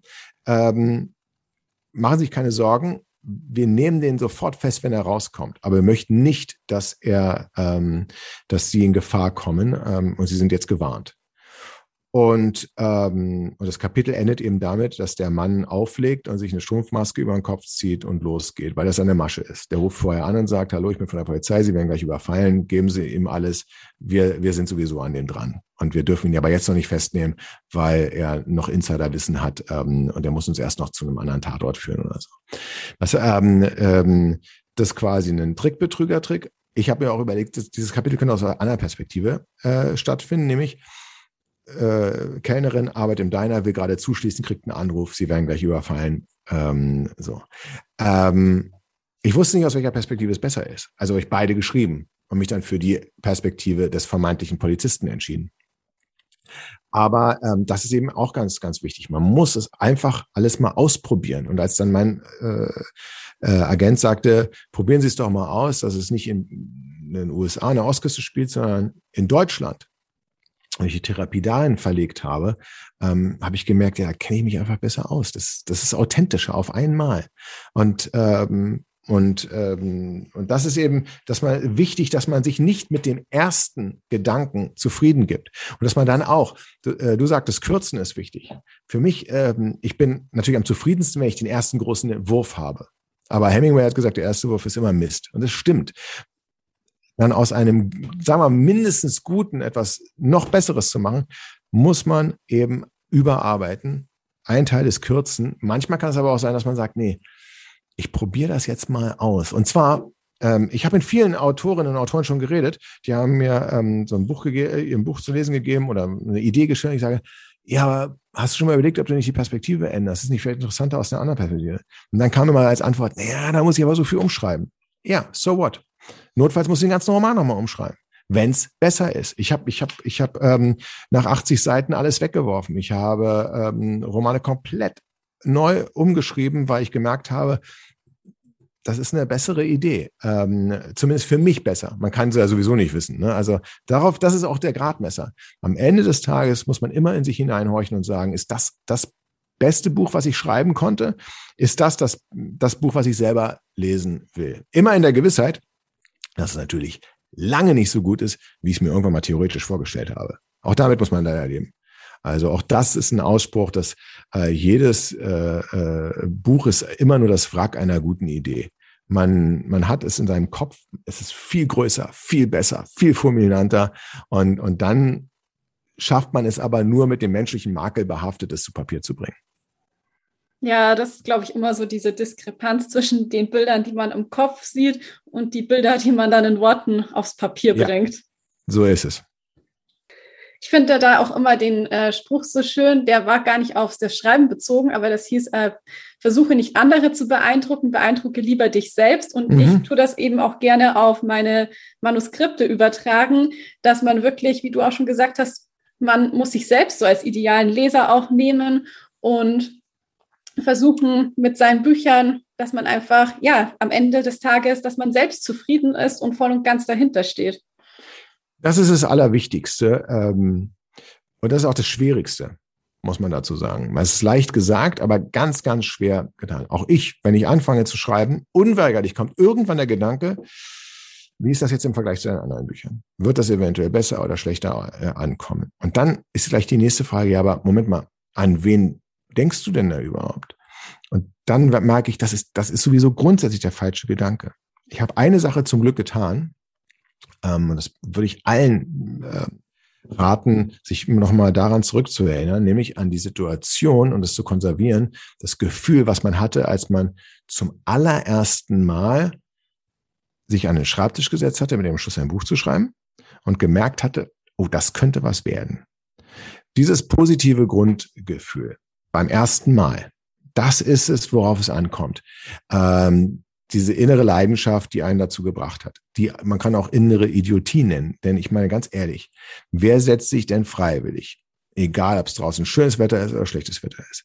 In jeder freien Minute der Freizeit hin und macht irgendetwas, von dem es erstmal schon rein statistisch gesehen völlig unwahrscheinlich ist, dass es Erfolg haben wird. Ja, dass man überhaupt, dass man überhaupt fertig wird, ist eine Hürde. Dass man, wenn man fertig wird, es irgendjemanden gibt, der es liest, eventuell sogar veröffentlicht ganz, äh, ganz schwer. Dass man dann aber auch noch davon leben kann am, äh, am Ende, das ist wirklich wie ein Lottogewinn. Und da hat man nicht nur Können, äh, braucht man dafür, sondern wahnsinnig viel Glück. Ich hatte viel Glück, dass ich zum richtigen Zeitpunkt offensichtlich in den richtigen Händen mit dem Buch war, die es weiterempfohlen haben ähm, und damit ähm, ich noch ein zweites Buch ähm, äh, schreiben durfte. Und jetzt kommen wir zum zweiten Buch. Beim zweiten Buch unweigerlich wird aus jedem, der am Anfang nur aus irgendeinem Gefühl heraus, aus der Leidenschaft heraus angefangen hat, etwas Irrsinniges zu machen, wie zu schreiben, entgegen jeder Wahrscheinlichkeit, es zu Ende zu bringen, wenn der oder diejenige ein zweites Buch veröffentlichen darf, ab dem Moment fragt die Autorin oder der Autor nach der Zielgruppe und sagt sich, werden das meine Leserinnen und Leser mögen? Beim ersten Buch war das gar keine Frage, nie eine Frage, konnte gar keine Frage sein, weil man, man weiß doch gar nicht, wer einen später liest. Man, man, man schreibt nicht das erste Buch für eine Zielgruppe. Es ist ausgeschlossen. Das erste Buch schreibt man, weil man eine Idee hat und das Gefühl hat, diese Idee ist es wert, zu Papier gebracht zu werden. Man will diese Idee irgendwie veröffentlichen. Ja, und aus welchem Grund auch immer. Das muss man nicht hinterfragen. Aber es ist definitiv nicht, weil man weiß, okay, Frauen zwischen 14 und 24 mit ähm, äh, Vorlieben, äh, Pipapo, äh, würden gerne dieses Buch lesen. Nee, ne, so ist das nicht, so denkt man nicht. Aber warum denkt man beim zweiten Buch da? Warum glaubt man auf einmal, dass man seine Leserinnen und Leser nach dem ersten Buch kennt und am zweiten und jetzt nach, ich am 20. Ich weiß es nicht. Ich kriege Zuschriften von 14-Jährigen, ich kriege Zuschriften von 94-Jährigen. Ja, da kriege ich eigentlich von den, von den äh, Enkeltöchtern die Zuschriften, die dann sagen, meine Oma hat kein Internet, äh, kannst du dir mal eine Autogrammkarte schicken? Ähm, das ist, ähm, und, und ich kenne sie nicht alle. Ich, ich probiere sie kennenzulernen auf Lesungen. Ähm, auf den Messen ist alles wegen Corona jetzt auch schwieriger ge äh, äh, geworden. Aber ich will sie auch nicht kennenlernen, um eine Zielgruppe zu erfahren. Das, das gibt es einfach nicht. Am Ende des Tages, das ist auch der Grund, warum so viele Debütautorinnen und Autoren Erfolg haben und sie ganz schwer ist, haben, einen zweiten und dritten Anschlusserfolg ähm, äh, äh, zu machen. Bei ihr Debüt haben sie noch frei vom Herzen weg geschrieben, haben von der Leber weg heißt das eigentlich, also aus das Herz ausgeschüttet. Sie haben, sie haben ein Thema gehabt, was sie so sehr bewegt hat, dass sie, dass sie wirklich jede freie Minute zur Verfügung hatten. Und jetzt, auf einmal, beim zweiten Buch, wird es eine Auftragsarbeit. Und es darf nie eine Auftragsarbeit sein. Es muss am Ende des Tages, muss es immer ein Buch sein, das hast du ausgesprochen, wo man sagt, ich stehe voll und ganz dahinter. Das ist übrigens dann, wenn dieses Buch floppt. Und jedes Buch floppt irgendwann mal. Also es gibt nicht jedes Buch oder irgendwann hat jeder Autor, jede Autorin mal einen ähm, Misserfolg. Das, das ist so. Es gibt kein, äh, selbst Bayern München hat nicht immer gewonnen. Ja, und, ähm, und keine Aktie geht immer nur nach oben und kein, es gibt nicht diesen dauerhaften Erfolg. Ähm, wenn man, ähm, und, und, und, und deswegen kann man nicht immer auf diesen Erfolg schielen, deswegen muss man sagen, okay, wenn dieses Buch dann, wenn keiner es mag, am Ende kann man trotzdem in den Spiegel schauen und sagen, ja, ich habe es aber für geschrieben und ich finde es gut. Was hatte seine Berechtigung für mich, es zu veröffentlichen? Ganz schlimm ist es nämlich, wenn man ein Buch schreibt auf eine bestimmte Zielgruppe hin und das dann verändert und wenn es dann floppt, dann weiß man ja selber, ja, ich fand es ja auch blöd. Ja, ich habe es ja nur gemacht, weil ich dachte, die Leute wollen das. Das ist ganz, ganz schwer zu ertragen. Kenne ich wiederum aus der Musik heraus. Kenne viele Musikerinnen und Musiker, die sagen, ich würde ja eigentlich eine ganz andere Musik machen. Ich will ja eigentlich nicht diese Richtung, würde ich ja gar nicht singen. Aber mein Manager hat mir gesagt, damit verdienst du Geld. Und wenn ich erstmal bekannt bin, ja, dann dann mache ich das, was ich wirklich will. Kennen wir aus den Anfängen von DSDS beispielsweise. Viele haben gesagt, ja, Dieter Bohlen, ich, ich singe jetzt erstmal den Song, aber eigentlich ist gar nicht mein Song. Ich will eigentlich andere Musik machen. Ja, Pustekuchen. Wenn du erst erstmal bekannt bist für diese Richtung, kannst du dich nicht mehr selbst verwirklichen. Besser ist wirklich, du fängst erstmal, du machst immer nur das in deinem wirklich nicht so, so, so, so lange ist unser Leben nicht. Also dürfen wir in unserem Leben nicht da, das damit verplempern, etwas zu machen, damit wir Leute, die wir gar nicht kennen, damit es denen gefällt ich kann das total auch wieder nachvollziehen, was du gesagt hast. Ich glaube nämlich, dass viele Künstlerinnen und Künstler aus dem Grund auch Angst haben, sich zu verändern und mal was Neues zu wagen, weil sie denken, die Leute erwarten was Bestimmtes von ihnen. Sie haben jetzt diese eine Zielgruppe, die sie immer ansprechen und dann traut ja. man sich halt auch nicht mal in eine andere Richtung zu gehen oder mal ein bisschen auszubrechen. Genau, es ist natürlich auch wirklich schwierig, ne? wenn ich, wenn ich, wenn ich jetzt daran denke, dass ähm, ich, ähm, weiß ich was, ich ein Fan bin ähm, von einem bestimmten Schauspieler, der in meiner Komödie äh, mich überzeugt hat. Und auf einmal soll der ähm, seriöses äh, Drama die Hauptrolle übernehmen. Und ich meine, bei der Beerdigung immer, äh, wenn bei der ersten Beerdigungsszene immer äh, schon im Hinterkopf habe, gleich wird er einen Witz machen, gleich wird er einen Witz machen. Das ist, das ist ein Problem, wenn man ganz knallhart äh, positioniert ist. Und das ist auch bei mir ein Problem gewesen. Natürlich, die Leute haben mich ähm, mit ähm, Spannungsromanen. Wenn sie mich kennen, kennen sie mich eigentlich in Verbindung mit dem Wort Psychothriller. Und ähm, ich bin aber schon ein paar Mal ausgebrochen äh, da draus, weil ich einfach Lust hatte, das äh, zu machen. Ähm, und jüngstens habe ich ja auch ein, äh, in der Corona-Zeit ein, ein Buch geschrieben, ähm, da, da wusste ich, okay, das ist jetzt ein Problem, weil das ist, das wird ein witziger Roman werden. Vielleicht geht auch ein bisschen ans Herz. Ähm, das ist ein Road Novel. Ähm, was ich, was ich wirklich nicht will, ist, möchte Leute nicht enttäuschen. Und zwar nicht enttäuschen in dem Sinne, dass sie etwas lesen, was ihnen nicht gefällt. Das kann ich gar nicht vermeiden, ähm, weil, wie gesagt, ich schreibe nicht da, ich, ich, es gibt kein Buch, was allen gefällt. Das stimmt, das ist schon mal ein äh, Gesetz. Und auf dem Versuch, aber es so vielen wie möglich recht zu machen, gehe ich so viele Kompromisse ein, dass ich am Ende gar keinem recht mache. Also das, deswegen, am e, erstmal muss ich dahinter stehen können. Und wie gesagt, hoffen, ich bin nicht der Einzige. Aber Enttäuschung gibt es ja auch noch eine andere Art und Weise. Ich beispielsweise esse sowohl gerne Marmeladenbrötchen wie Leberwurstbrötchen. So, jetzt wenn ich jetzt in der, ähm, in der Hoffnung, ähm, in der, der Vorstellung, als ich in ein Marmeladenbrötchen beiße, aber in ein Leberwurstbrötchen beiße, dann wird mir dieses Leberwurstbrötchen überhaupt nicht schmecken. Ganz im Gegenteil, es wird, ich, ich, es wird vielleicht sogar ekelerregend sein, weil ich eben nicht damit gerechnet habe. Ich habe mich ja bewusst für die Marmelade entschieden. Abstrakt betrachtet finde ich beides super. Aber ich muss mich halt, ich habe mich ja vorher mein Mindset ausgerichtet. Wenn jetzt also eine Leserin oder Leser kommt und sagt, ah, Fitzek, der neue Psychothriller, und fängt an zu lesen, denkt, hey, was ist denn hier los? Dann haben die ihr Geld ausgegeben für etwas, was sie gar nicht wollten. Das ist wie eine Mogelpackung dann auf einmal. Und das musste ich verhindern. Deswegen habe ich ganz deutlich erst einmal das Cover sieht aus wie so ein Jojo Moyes Buch mit, äh, mit Absicht, aber mhm. bei Robert nachgefragt, ob wir es machen dürfen, weil ich möchte, dass jeder schon vom Cover her sieht, der erste letzte Tag, das ist definitiv kein Thriller. Weil der erste letzte Tag könnte natürlich auch ein Thriller-Titel sein. Ja, wenn ich es ein bisschen düster gehalten hätte, natürlich würde noch viel mehr Bücher verkaufen, wenn der Fitzek, der erste letzte Tag und sieht so ein düsterer Block, roter Schnitt, so hier hinten wie hinten Playlist gerade an der Wand bei mir, hängt, da hätten erstmal alle zugegriffen. Aber sie hätten dann diesen Marmeladen-Leberwurstbrot-Effekt gehabt. Ja, sie, da hätten wir wahrscheinlich gedacht, sie kriegen Leberwurstbrot, auf einmal bei, äh, haben sie ein Marmeladenbrötchen äh, in der Hand. Das will ich vermeiden. Deswegen habe ich auch der Herstellung gesagt, ihr müsst keinen Thriller draufschreiben. Da muss ganz definitiv kein Thriller draufstehen, weil mir die Leute schon beim Bestellen im Internet oder in der Buchhandlung am besten, was ich allen rate, geht in die Buchhandlung, dann ähm, sieht, ach, guck mal, der neue Fitzek, sieht ja komisch aus. Ach, das ist kein Thriller. Muss ganz vorne draufstehen. Wenn Sie sich dann dafür entscheiden, dann ist alles andere wieder außerhalb meiner Macht dann können Sie sagen, okay, ich, ich habe ich hab euch gewarnt, Leute, ihr hättet es jetzt nicht lesen brauchen. Ähm, ähm, ihr seid nicht in eine Falle getragen. Ich glaube, es hat diesen Erfolg dieses Buches ähm, zu, äh, auch zu verdanken. Das ist ja seit, seit Wochen ähm, äh, läuft das ja gran, grandios. Ähm, das war nicht immer so ein kleiner, äh, kleines Aufflackern und ein kleiner Ausflug, sondern ähm, viele Leute sagen, du, das ist jetzt mein erster Fitzek, ich habe ihn nur gekauft, weil ja kein Thriller draufsteht. Weil ich, ich, ich lese keine Thriller. Die sind mir einfach zu, zu gruselig, zu spannend, äh, zu brutal, zu blutig. Ich will das nicht. Aber hier wusste ich, ah, kein Thriller. Schreib doch bitte noch so ein. Oder andere haben gesagt, ich habe es gekauft, obwohl da kein Thriller drauf stand. Dachte, naja, hm, okay, das mache ich mal, weil ich ja sonst auch alles von dir lese und bin positiv überrascht worden. Und natürlich gibt es auch einige, die sagen, ja, finde ich okay, aber bleib mal lieber bei deinem Psychothriller. Aber, aber, aber letztlich äh, glaube ich, ähm, wenn man ausbricht und Sachen ausprobiert, muss man eben immer im Hinterkopf haben, dass man die Erwartungshaltung erst einmal nicht mutwillig zerstört, was man auf gar keinen Fall äh, darf, und das wieder schließt sich an, an das ich vorhin gesagt habe, unsere Lebenszeit.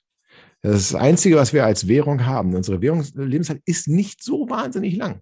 Ja, also alle denken immer, klar, nehmen wir, ich werde 80 Jahre alt oder so. Ja, das wären bei mir jetzt noch 30 Jahre. 30 Jahre, okay, wahnsinnig lang, kann man, kann man sagen. Auf der anderen Seite, ich rechne dann äh, so ähm, mal in, in, in Sommern.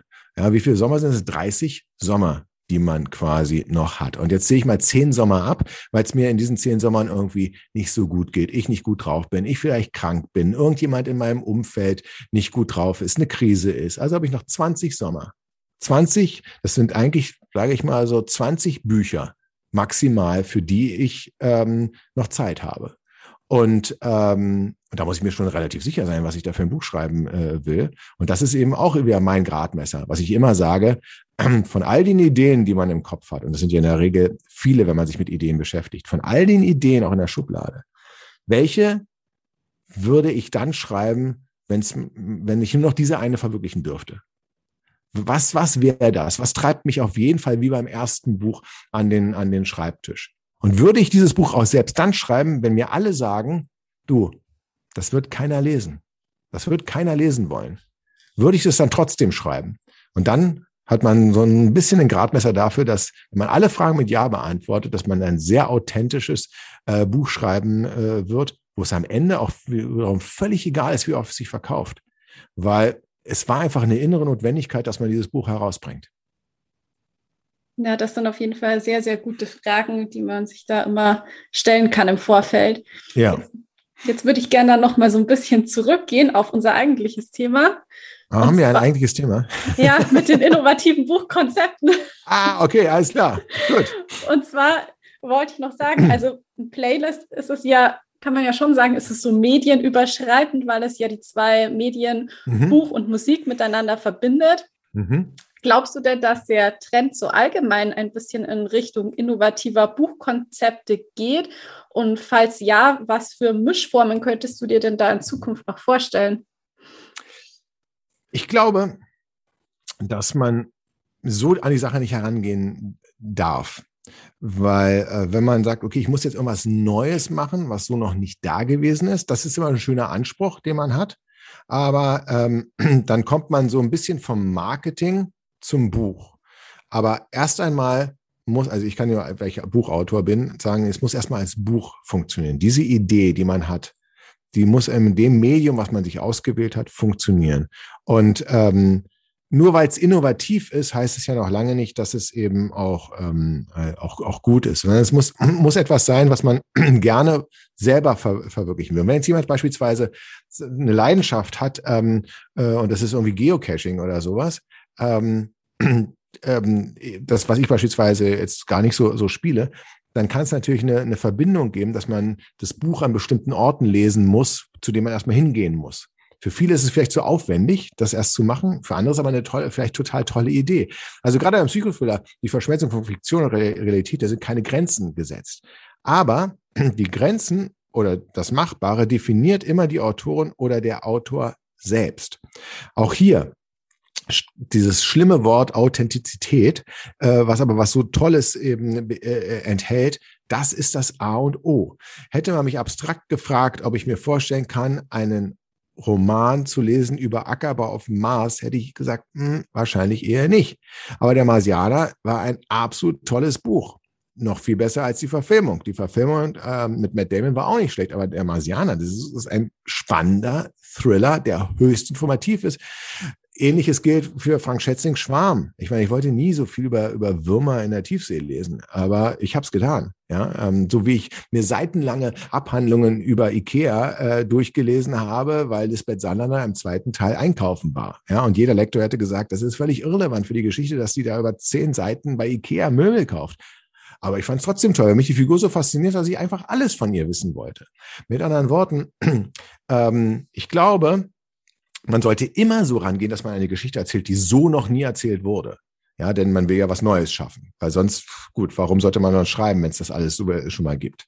Aber man sollte auch nicht nur die Geschichte erzählen, weil man etwas Neues äh, erzählen will ähm, und weil es doch cool wäre, wenn, sondern weil es aus einer inneren Notwendigkeit aus der Geschichte sich heraus ergibt.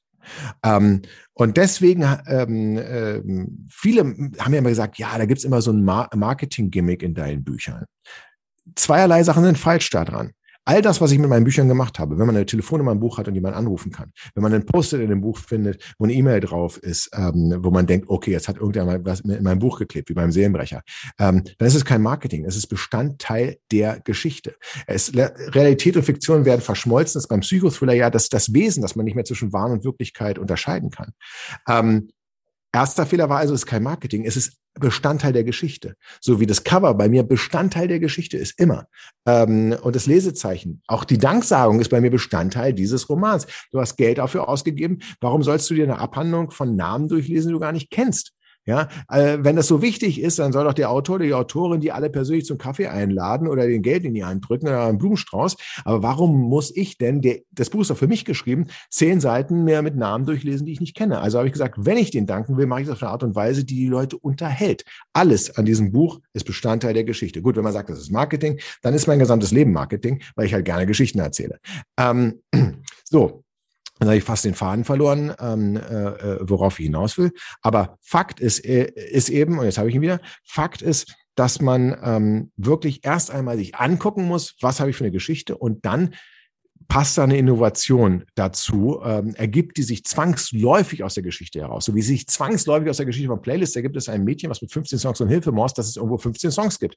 Das ist jetzt kein Add-on, das ist notwendig, dass man ähm, äh, äh, ähm, äh, das hat. Im Umkehrschluss gibt viele, viele, viele Bücher, die haben keine solchen was als Gimmick oder Marketing ähm, erzählt, weil ich es nicht für die Geschichte brauchte. Ähm, die sind auch der erste, letzte Tag, okay, da gibt es eine Telefonnummer, die kann man anrufen. Das, aber, aber es gibt jetzt kein, weiß ich was, äh, kein, das ist ein Buch. Da gab es noch nicht mal eine Premierenlesung dazu. Und ähm, bei der Therapie gab es auch nichts, gar nichts. Da gab es nur das Buch, was die Leute überzeugen ähm, sollte, weil das hat ausgereicht für die ähm, äh, Geschichte. Also lange Rede mal wieder und ganz kurz zusammenfasst. Die Möglichkeiten, die Medien miteinander zu verschmelzen, sind wirklich unendlich, aber es muss zu dem Buch passen. Man muss sich für ein Hauptmedium entscheiden. Das wäre auch ganz wichtig. Ich bin Buchautor. Mir ist es völlig egal, ob meine Geschichte als Film funktioniert. Mir ist es völlig egal, ob meine Geschichte als Brettspiel funktioniert. Mir ist völlig egal, ob als Theaterstück ist. Ich habe Sachen reingeschrieben in Bücher, von denen ich wusste, sind definitiv unverfilmbar. Auch Pointen. Das gesamte Buch ist so nicht verfilmbar. Ich weiß beispielsweise nicht, wie man Nachtwandler verfilmen sollte. Ja, und trotzdem habe ich ihn geschrieben, auch wenn andere gesagt hätten, naja, warum schreibst du denn etwas, was, was, was, was gar nicht verfilmt werden ähm, äh, kann? Und ähm, es muss als Buch funktionieren. Und wenn dann noch was hinzukommt, wunderbar. Wenn das aber nicht funktioniert, lasse ich es weg. Ich könnte mir jetzt aber trotzdem schon vorstellen, dass solche interaktiven Geschichten vielleicht gerade für Menschen, die keine Vielleser sind, das ähm, Lesen wieder etwas attraktiver macht. Also, dass sie dann denken, ach, das ist ja ein spannendes neues Konzept, vielleicht nehme ich doch mal wieder ein Buch zur Hand. Ja, aber es ist, glaube ich, nicht unsere Aufgabe als Autorin oder als Autor, Menschen ähm, die nicht gerne lesen, zum Lesen zu bewegen. Ich finde es toll, wenn es geschieht. Ich kriege wahnsinnig viel Post von Leuten, ich habe noch nie gelesen, ähm, also jetzt außer vielleicht Schulliteratur. Äh, und jetzt habe ich die Liebe zum Lesen durch deine Werke ähm, äh, äh, mit äh, Ich kenne eine, die, die hat mich schon längst zurückgelassen und ist von, von meiner Ehe zur klassischen Literatur, wenn man diese Unterscheidung machen will, gewechselt. Aber man quasi mich so als Einstiegsdroge allgemein benutzt, um überhaupt mal ein, ein Buch auf, äh, aufzuschlagen. Ähm, ich glaube, ich glaube eben, wenn man, wenn man vom Ziel aus denkt, hat man ein Problem. Nämlich, ähm, das ist ungefähr so, wie wenn man sich nach dem Abi fragt, okay, womit kann ich am meisten Geld verdienen? Ach, guck mal hier, äh, Rechtswissenschaften oder ich studiere Medizin, dann könnte ich ja Chirurg werden, Schönheitschirurg oder sowas, die verdienen ja ganz gut.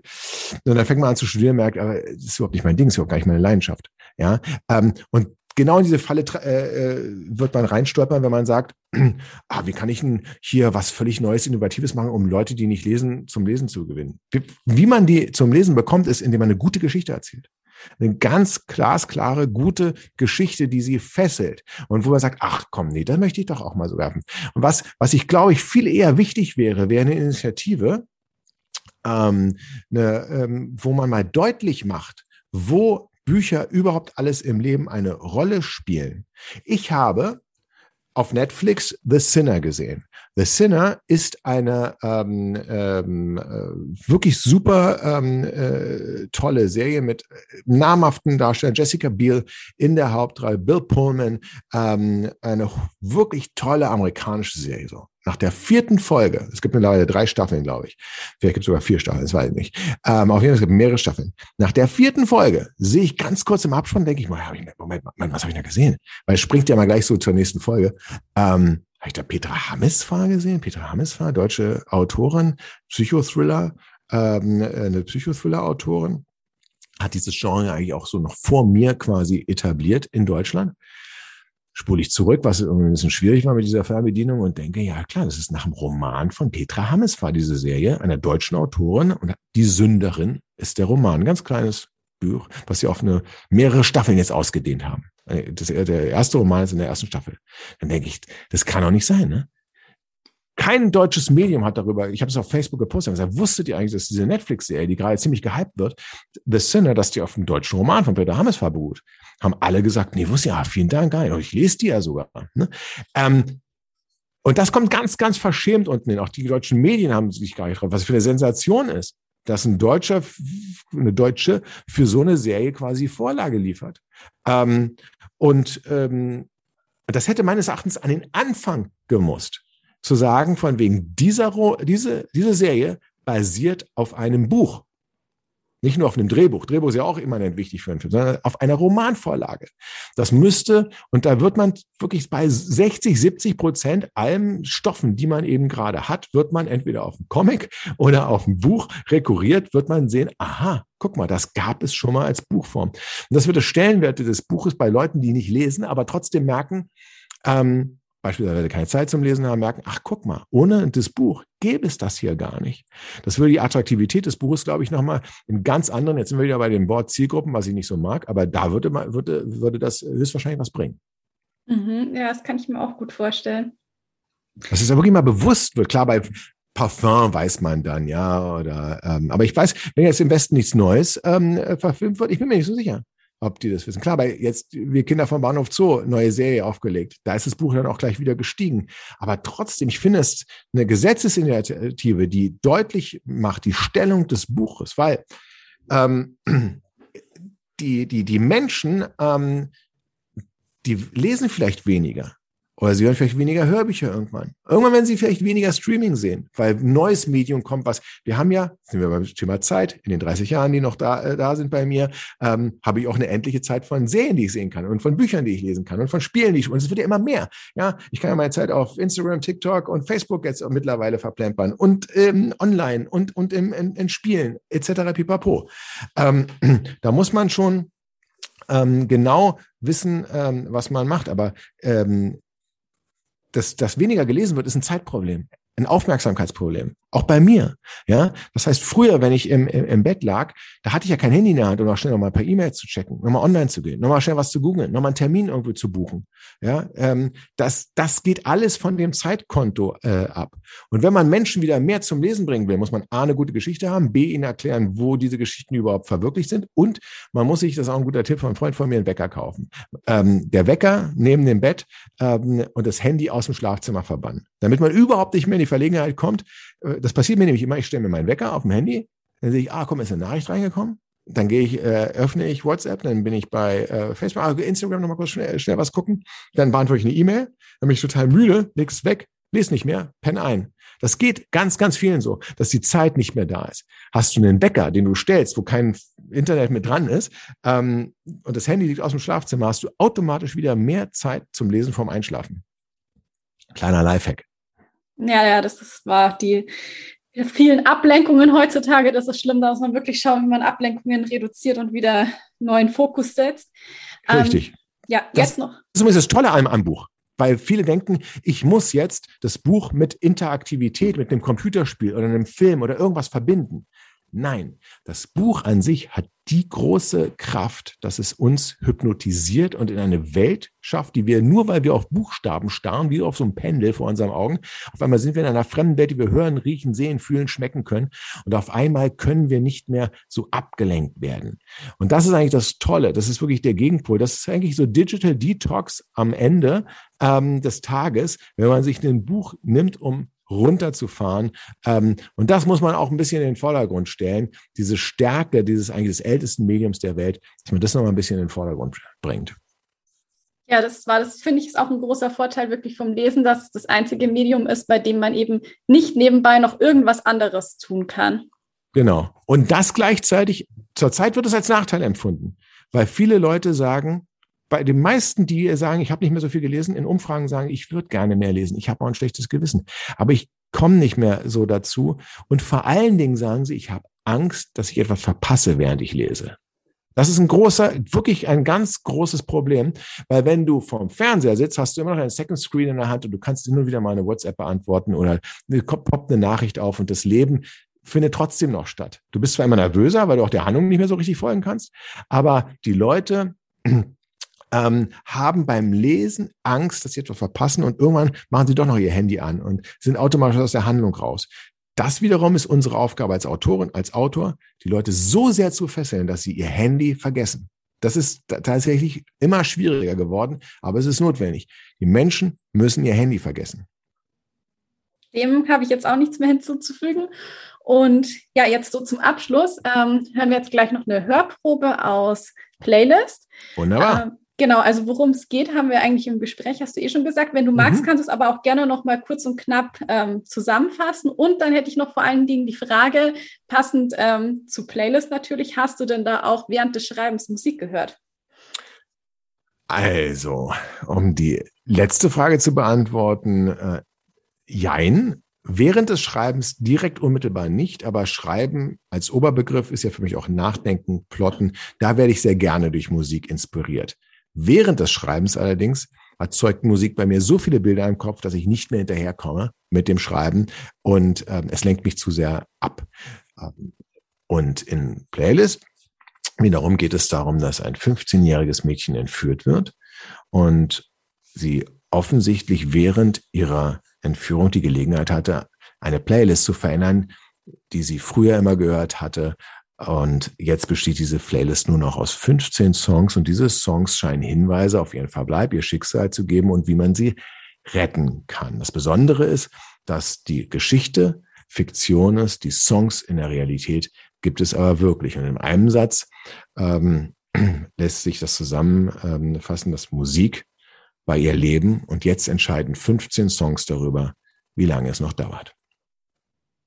Wow, ja, da bekommt man schon Gänsehaut. ähm, wenn man jetzt an dir und deinen Thrillern interessiert ist, wo findet man dich denn überall auf Social Media? Wo bist du denn so unterwegs? Ja, also unter meinem Klarnamen Sebastian Fitzek bin ich sowohl auf Facebook äh, unterwegs, ich ähm, auf und auf Instagram, das sind so die Hauptkanäle, die ich bespiele. Hin und wieder bin ich auf TikTok, einfach weil ich ein Spielkind bin das einfach mal ausprobieren wollte. Ähm, äh, und da veröffentliche ich aber nicht ganz so viel. Da bin ich tatsächlich, glaube ich, auch einen Tick zu, äh, zu alt. Ähm, aber hin und wieder habe ich sogar Content, ähm, der dort relevant ist, wie beispielsweise Musikvideos äh, zu Playlist.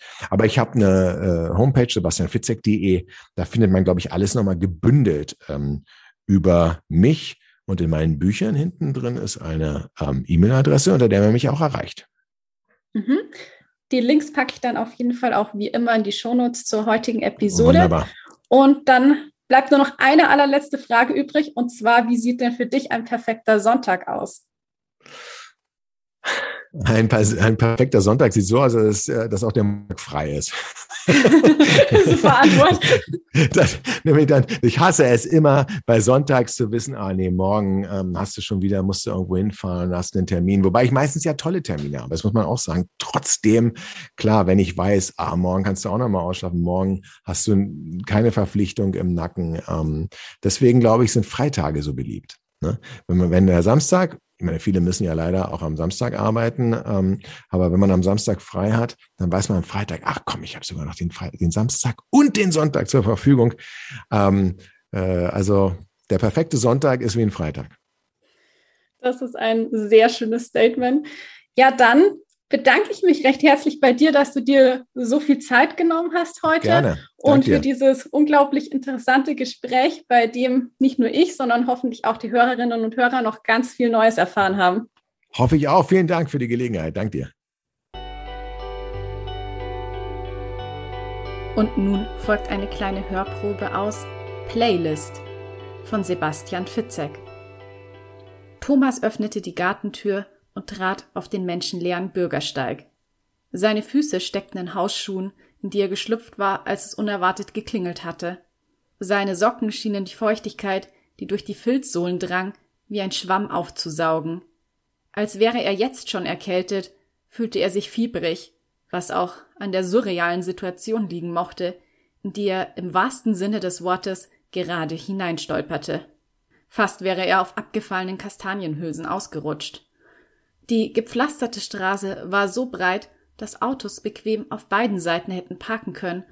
Doch die wenigen Hausbesitzer hatten sich abgesprochen, nur auf einer Straßenhälfte zu stehen, und zwar auf der, die ihrem Bungalow gegenüber lag.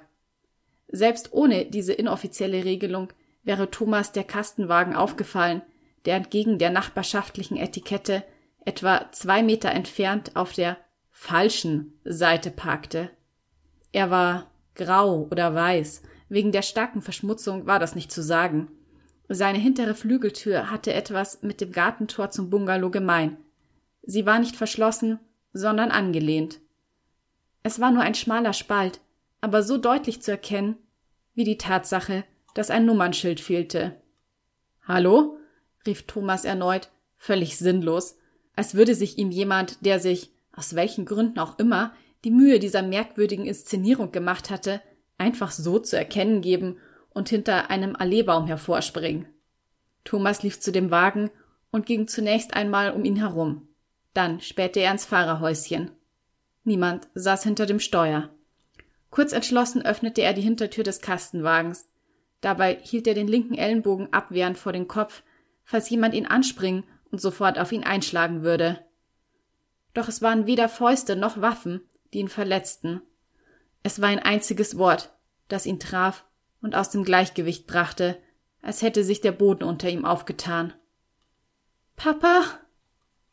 Er konnte es nicht glauben, befürchtete zu halluzinieren. Doch es war in der Tat die Stimme seiner Tochter.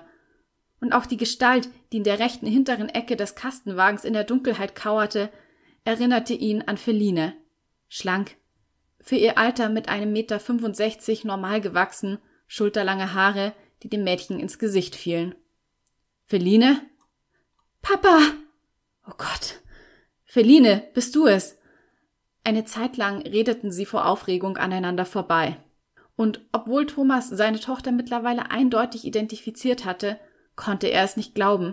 Er fühlte sich wie in einem Fiebertraum. Bitte lass mich nicht aufwachen, bitte lass mich Feline gleich in die Arme schließen, dachte er, während er in den Wagen stieg. Es gab kein Licht, der Transporter war genau zwischen zwei Straßenlaternen geparkt. Nur Reste der ohnehin schwachen Beleuchtung fanden ihren Weg ins Innere, das nach Staub, Werkzeugen und Angstschweiß roch. Thomas schlug sich das Knie beim Einstieg an, doch der Schmerz war nichts im Vergleich zu dem Glücksgefühl, als er sein Mädchen in die Arme schloss. Die 15-Jährige, die unter der Glocke aus Angst und Verzweiflung noch immer so roch wie seine Tochter, sich noch immer so anfühlte wie sein Kind, selbst durch das grobe Stoffhemd hindurch, in dem sie steckte. Ihre Konturen passten immer mehr zu der Stimme, die er so lange vermisst und von der er in seinem tiefsten Inneren geglaubt hatte, sie nie mehr hören zu dürfen. Feline. Papa, bitte mach mich los. Er hielt sein geliebtes Kind fest in den Armen, atmete mit ihrem Gleichklang, war so gefangen von diesem Moment, dass er kurz brauchte, um zu verstehen, was sie ihm sagen wollte. Losmachen? Jetzt erst wurde ihm klar, weswegen sie seine Umarmung nur mit einer Hand erwiderte. Ihre rechte war gefesselt. Der Arm zeigte ausgestreckt nach oben. Er hörte ein metallisches Scheppern, als sie ihn bewegte. Handschellen. Offenbar war sie an eine Metallverstrebung unter der Transporterdecke gekettet. Sie hing an einem kleinen, aber unnachgiebigen Rohr. Handschellen? Mit einem Mal war Thomas klar, wozu er den Schlüssel benutzen sollte, den er unter dem Stein gefunden hatte. Er hatte ihn in das kleine Uhrentäschchen gesteckt, das aus rein optischen Gründen die Vordertasche fast jeder Jeans zierte. Tatsächlich schien er zu passen, wie er feststellte, als er ihn nach einer gefühlten Ewigkeit mit tauben Fingern hervorgeklaubt und in das Schloss der Handschelle gesteckt hatte. Bitte beeil dich, Papa. Ich hab solche Angst. Alles wird gut, mein Schatz. Alles wird gut. In dem Moment, in dem er den Schlüssel herumdrehen wollte, setzte der melancholische Gesang ein. Sein Herz fühlte sich an, als wollte es sich mit einem Schlag durch die Brust drücken, und vor Schreck ließ Thomas den Schlüssel fallen. Oh nein, tut mir leid, stammelte er, und seine Worte wurden nun sowohl von Felines Schluchzen als auch von der Musik verschluckt, die Thomas erst als den Klingelton eines Handys identifizierte, als er das wild blinkende Telefon vom Boden des Transporters aufhob. Tut so weh, dass nach so langer Zeit nichts von uns bleibt hörte er die brüchige Stimme eines zutiefst traurig klingenden Mannes singen. Auf dem Display des Smartphones las er einen Befehl. Geh besser ran, Thomas. Was geht hier vor? Thomas überlegte, ob er den Anruf ignorieren konnte. Er wollte nach dem Schlüssel auf der Ladefläche suchen, Feline befreien und sie zurück zu dem Ort bringen, an dem sie einst glücklich gewesen waren. Natürlich schrie alles in ihm danach, den Anruf und die herzzerreißende Musik einfach wegzudrücken, bis auf eine einzige, durchdringende innere Stimme, die ihn an das Offensichtliche erinnerte. Jemand, der sich solche Mühe gibt und Zettel, Steine, Schlüssel und Kreidezeichnungen platziert, lässt dich nicht einfach so entkommen. Geh besser ran, Thomas. Und deshalb folgte er dieser Anweisung und beging damit den größten Fehler seines Lebens, als er den Anruf entgegennahm kurz nachdem der Sänger Leb wohl gesagt hatte. Hallo? Die Stimme am anderen Ende sagte nur wenige Sätze, Worte, die Thomas zunächst den Atem raubten, dann den Verstand. Am Ende war seine Seele vergiftet. Papa? fragte Feline, die noch immer an das Rohr gefesselt war. Er sah sie an. Dankbar, dass sie sich in dem Halbdunkel nicht direkt in die Augen blicken konnten. Es tut mir leid, flüsterte Thomas und legte das Handy zurück auf den Fahrzeugboden. Was meinst du? fragte Feline. Ihre Stimme war löchrig. Sie klang wie von einem Kassettenrekorder abgespielt, dessen Tonband schon Jahrzehnte alt war. Was tut dir leid? Sie wurde lauter und hörte sich dennoch entsetzlich kraftlos an, als hätte sie schon viel zu viel ertragen und würde ihr Schicksal keine Sekunde länger aushalten. Thomas zerriss es nicht nur das Herz, es zerriss ihm den gesamten Verstand, und dennoch konnte er nicht anders. Es tut mir so leid, mein Schatz. Sie griff mit der freien Hand nach ihm, doch er wusste, sie durfte ihn jetzt nicht berühren, sonst wäre alles vorbei. Sonst würde er wanken und könnte nicht stark sein.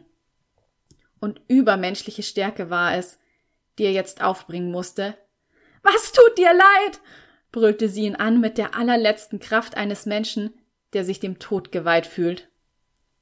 Und genau das ist sie, dachte Thomas.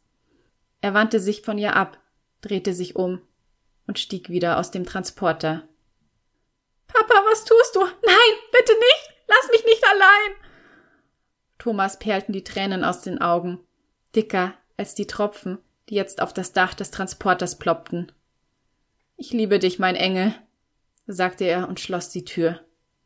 Kaum war das geschehen, startete der Motor des Fahrzeugs, die Rücklichter flackerten kurz auf, und der Kastenwagen setzte sich in Bewegung, nahm ihm das, was er liebte, und ließ ihn mit nichts als Schmerz zurück.